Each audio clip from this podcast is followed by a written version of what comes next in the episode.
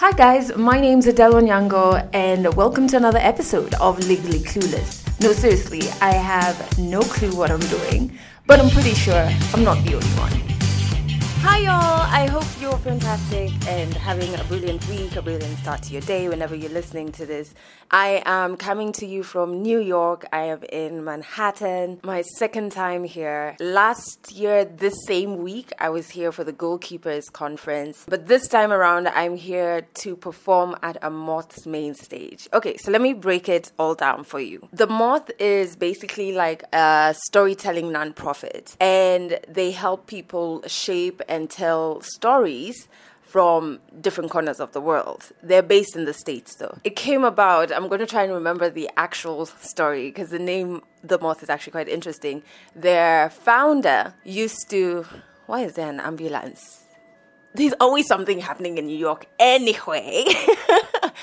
Their founder was um, loved storytelling and hanging out with his boys on his front porch back in the day, telling stories. And they tell stories until late in the night, and they would have to put on the lamps and the lights on, right? And those lamps and lights, just ignore that ambulance. I really let me just check what is happening. Lest it's my hotel and Okay, it's gone. Um, so the lamps and the lights would attract moths, hence the moth. Yeah, it's pretty dope. And I've loved, loved, loved everything about them. I listened to their podcast religiously. Just um, look for it on. So I listened to it on Apple Podcasts, but I'm pretty sure it's on other platforms as well. But how I got to work with the moth is an interesting story. So in August last year, they had they have a global community program. So they travel out and they select different people, and you go basically for a storytelling camp. So I was one of the people selected. But I knew I was not going to get leave because I had already just taken about four days off. So, and I pray my boss is not listening. but if he is, just forgive me, man. Because you were not going to give me leave anyway. So I had to do what I had to do. I got someone, I'm not going to name who, and I got a doctor's note, long story short. Go, gave it to my boss, which basically said I needed bed rest. But then I was at this week long Moth Global Community Program workshop, and I worked on a story about my late mom and coming up with the the the words that are on her tombstone because that was my responsibility. It was just such a powerful experience. I've spoken about it before on this podcast. It was so powerful. It was almost like group therapy. You know, you're with strangers, people you really don't know, but you leave having made such good friends. And it really just awakened for me an appreciation, deeper appreciation of storytelling. It's really such a powerful way to change the world, to inform, to educate, but also to connect right? It's a brilliant way to connect. And so that workshop really gave me some of the foundations I needed in terms of skill to be able to help people tell their stories even on Legally Clueless. So I loved that experience.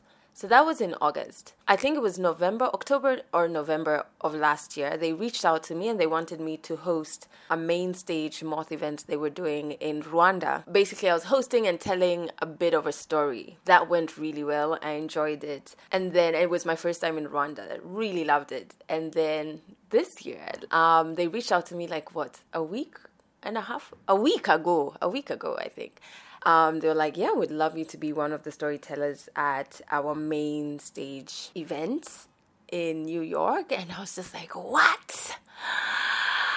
Are you kidding me? Because I don't know if you guys know this about me, but if you're pretty close to me, you know, I used to have this poetry event that was every month, about 10 or so years ago.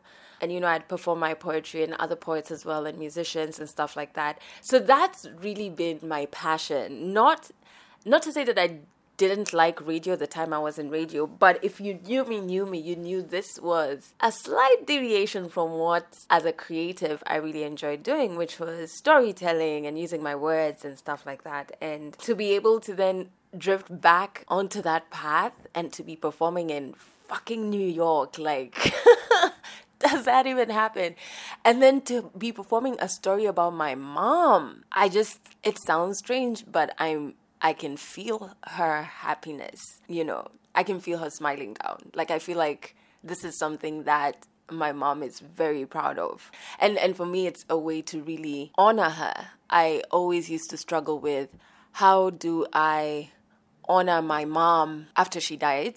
How do I honor her but not lose my identity? That was something that was very hard for me to figure out. I think I did figure it out last year when I did a capsule collection in her honor because that's something I would do and it was something that was still celebrating her. So, this for me is another opportunity for me to honor her while still keeping my identity.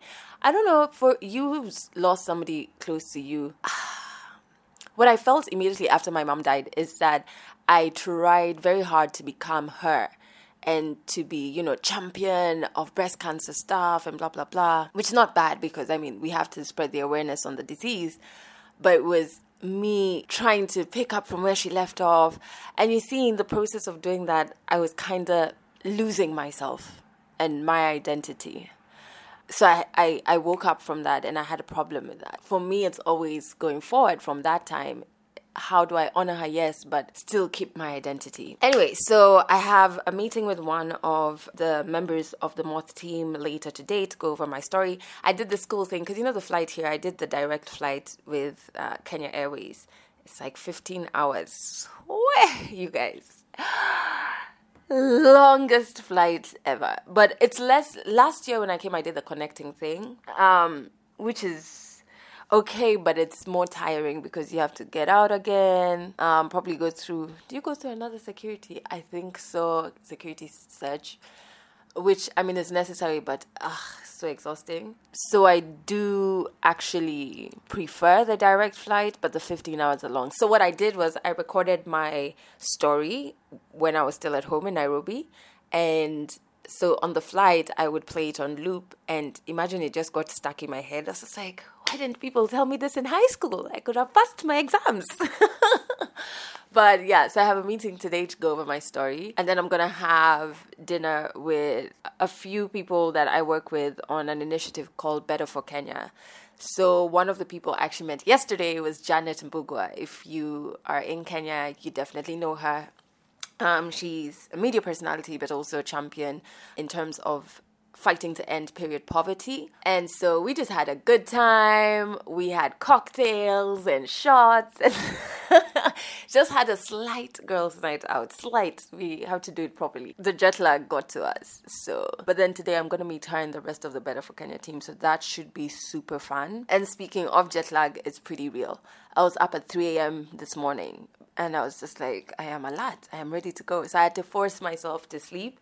They say for the first two to three days, I think you have to like push yourself not to sleep because like during the day at a point you get sleepy because you're like, but it's nighttime. You know, your body's like, what is it? But it isn't nighttime where you are. So you have to push and just do active things so that when you get into bed, like in New York time, when I get into bed New York time, I'm knocked out until New York morning, not at waking up at 3 a.m. I'm super excited to be here. My performance is on Wednesday night. Please pray for me wherever you are. I don't want to niche, aka fuck up.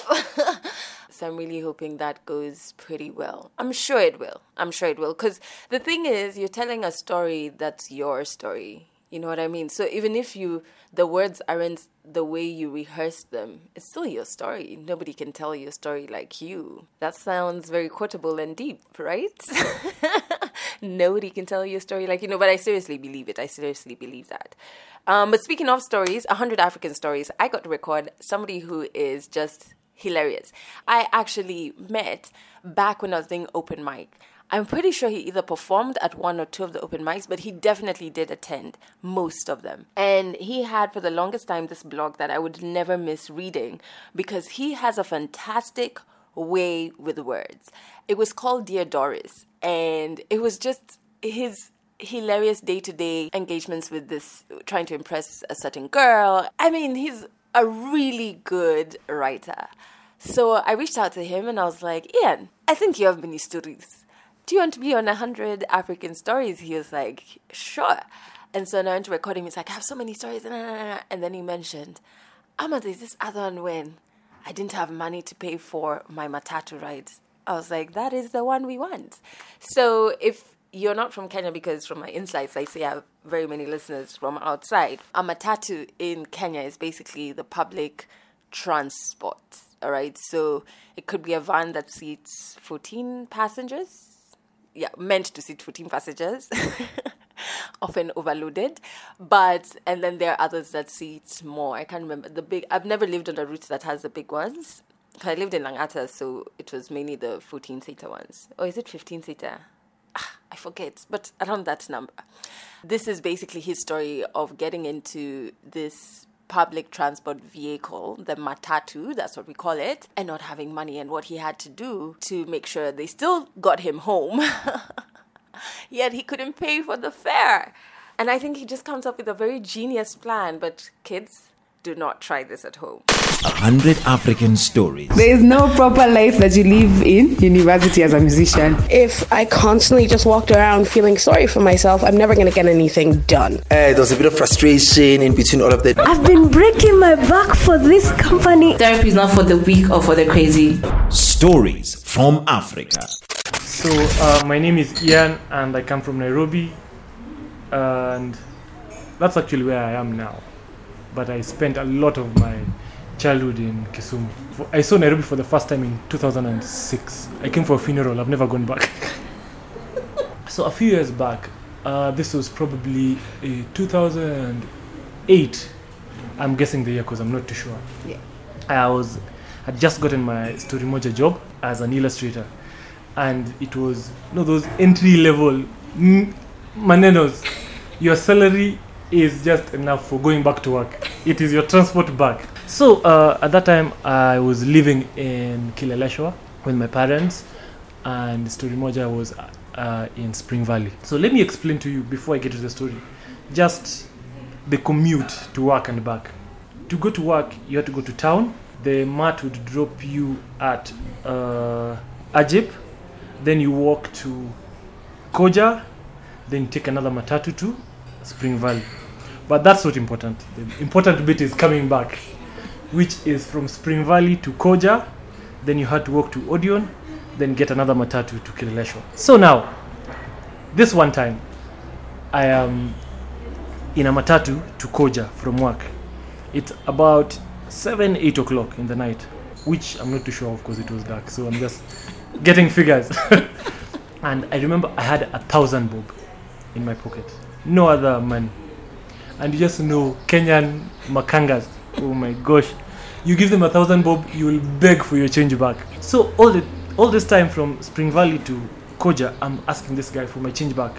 And he keeps saying, I'll give it to you, I'll give it to you, I'll give it to you. Until we get to Koja and I walk out of the matatu. And I didn't even walk far. It was like 100 meters. And I'm just like, shit. I have forgotten my change.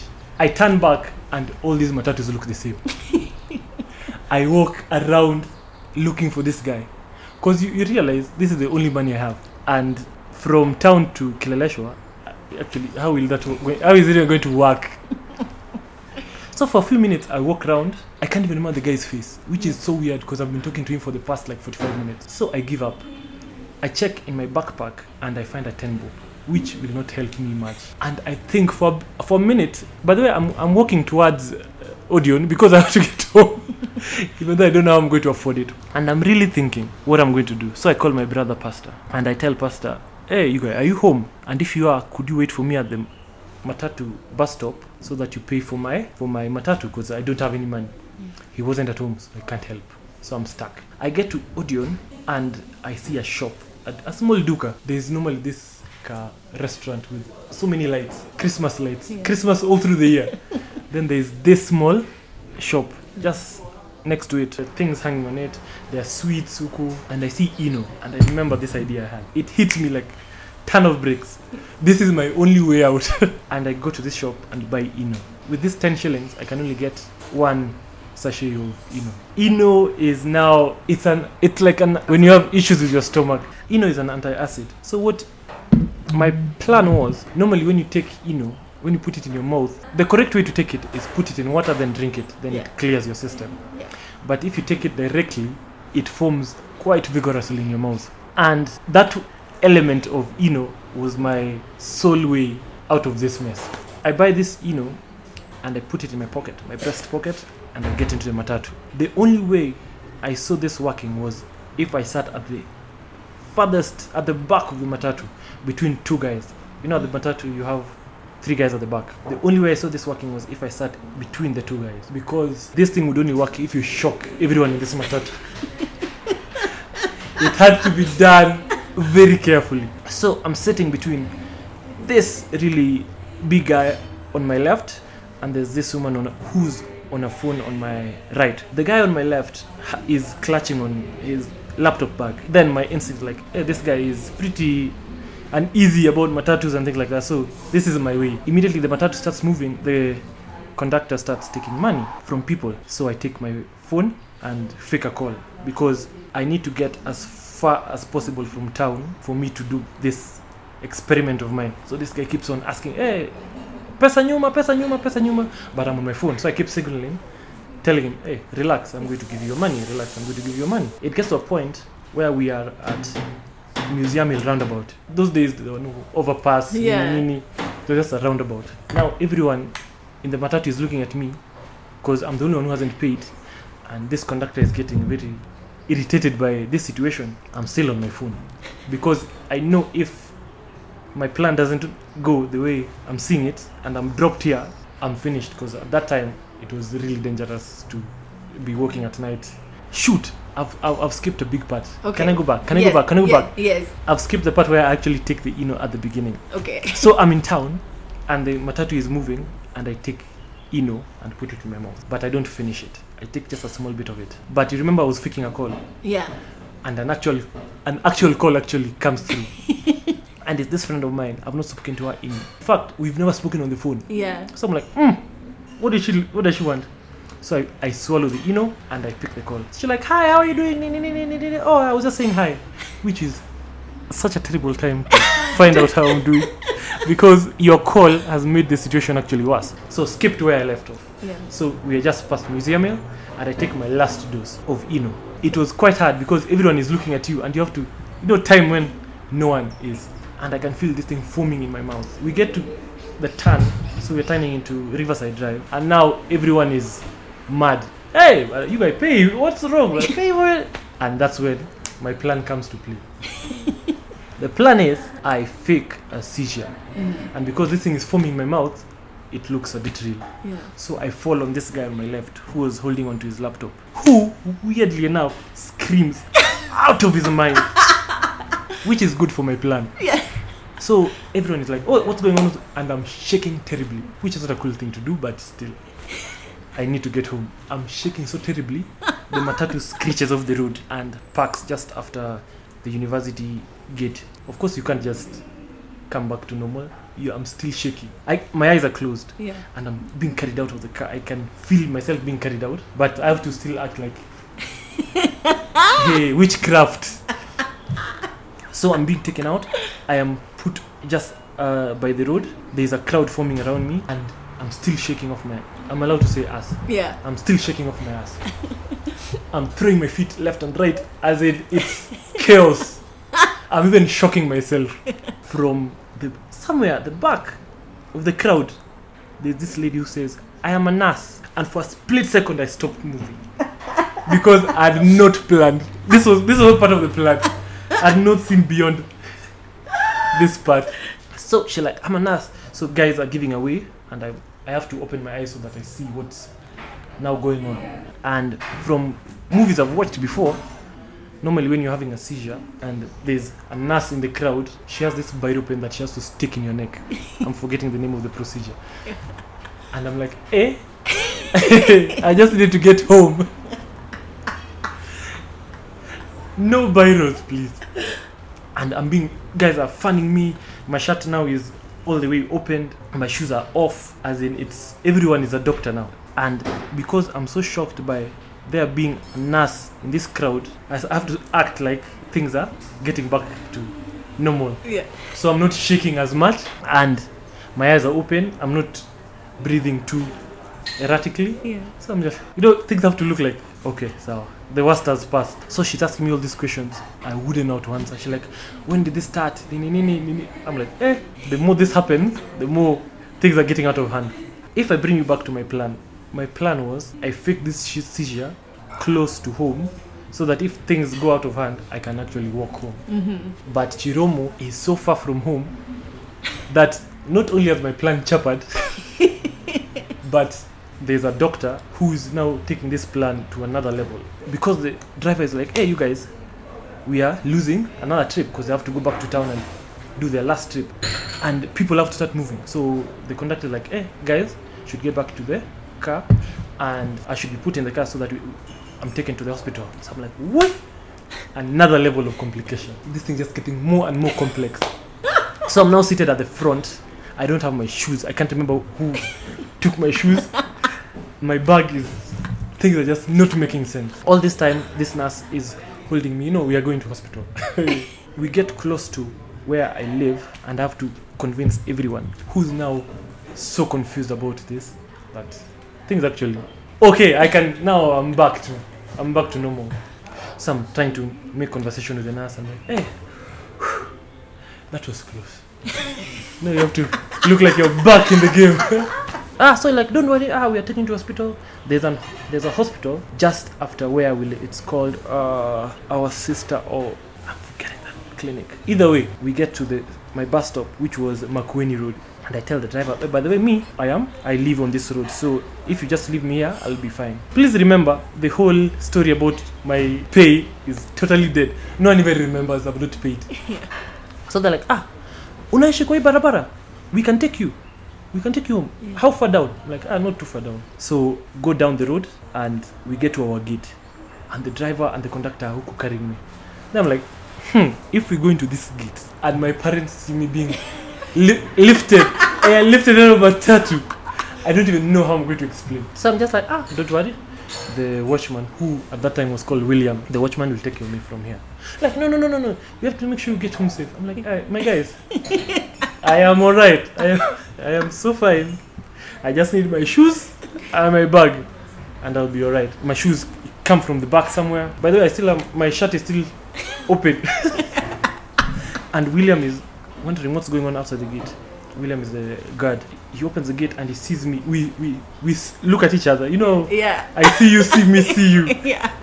And I signal him just a bit, just just calm down. I got this. So I have my shoes in my hands, my bag, and he opens the gate and I walk in. And we close the gate and the matatu like, hey, by the way, anga- ona daktari, go see a doctor. And I will do that. and the matatu goes, and William is like, eh, what's going on? Like, that is a story for another day. And I walk into the house. I got home. My plan half worked. So how I thought of the Eno thing is I'd seen it happen in high school. One of my friends did it. And I was like, huh. And for him, actually it was so seamless, no problems whatsoever. I was with him and he shocked the hell out of me. this guy I've been in school with for see how many years. I had not known he has a condition like this. So I knew for sure the shock factor is maximum. Catch our next African stories in the next episode. So I have only once before heard of this Eno trick, like using it to fake a seizure. I went to IB at a school in Nairobi called St. Mary's, aka Saints. And I just heard a story that some years back there was an entire class that did it and some of the teachers were like yeah like are they possessed yeah because i can imagine seeing what 20 plus students having a seizure even me by the way my first thought would be like what witchcraft is happening here but apparently one student um, snitched and like Eno was banned. I listen. Editing the story has been hilarious. So I actually recorded the story three weeks to a month ago, and I've only just edited it today. So I was like, let me look for a cafe near my hotel, have breakfast as I'm working on this legally clueless thing. So I use my GPS. I'm like searching for cafes. There's one called something Joe. And one of the comments was that it's a nice place to get some work done, blah, blah, blah. I'm like, yes, this is it. walk all the way there. I make it seem like it's far, but I don't like walking. But this town, like, it's better to walk. But it wasn't far actually. It was like a seven minutes. Yeah, seven minute walk. It was not too far. For a lazy person, it's far, but it's not. I get all the way there and then I'm like, ah, let me just check my bag because I feel I was not using my backpack, not my handbag. I was like, I feel in my heart like I didn't put my purse in here. Open my bag and for sure my purse was not there and I'm just like, fuck. And this place doesn't have M-Pesa. I've never felt like I wish this was home. Things work. Anyway, so I don't have any um, money, so I'm just like, fuck. I have to go back to the hotel and get my purse, walk all the way back. And then by this point, the laziness in my bones is just like, I'm not walking that distance. There's a Starbucks around the corner. It'll have to do. anyway, so I was there editing the story and I was laughing throughout. I'm sure the people sitting next to me were just thinking this chick is mad because I, Ian. Then another part where he talks about the guy besides him who screaming. Oh no, and the part about the, the, the nurse going, I'm a doctor. Oh, that has totally made my day. So, um, I hope you enjoyed this episode. Do share your comments and thoughts on it on Instagram. That's at Legally Clueless Podcast, or just drop a comment wherever it is that you're listening to it. Um, I I'm going to go into rehearsals now for the Wednesday performance, and my friend Chemba, who's from Malawi, has she's also around. So she tells me there's a block party in brooklyn. So i'm going to try and get there after rehearsals and then go for dinner in the night. And i will carry my microphone and try and just grab a few stories or like fun things almost like what i did in ghana. And i'll probably if i do get anything interesting i'll probably use that in the next week's episode but i'll already be back home by then Anywho, thank you so much for listening to another episode of Legally Clueless. And that's it for this episode of Legally Clueless. You can share this podcast with your friends. You can keep it for yourself. I'm not judging. Just make sure you're here next week for the next episode.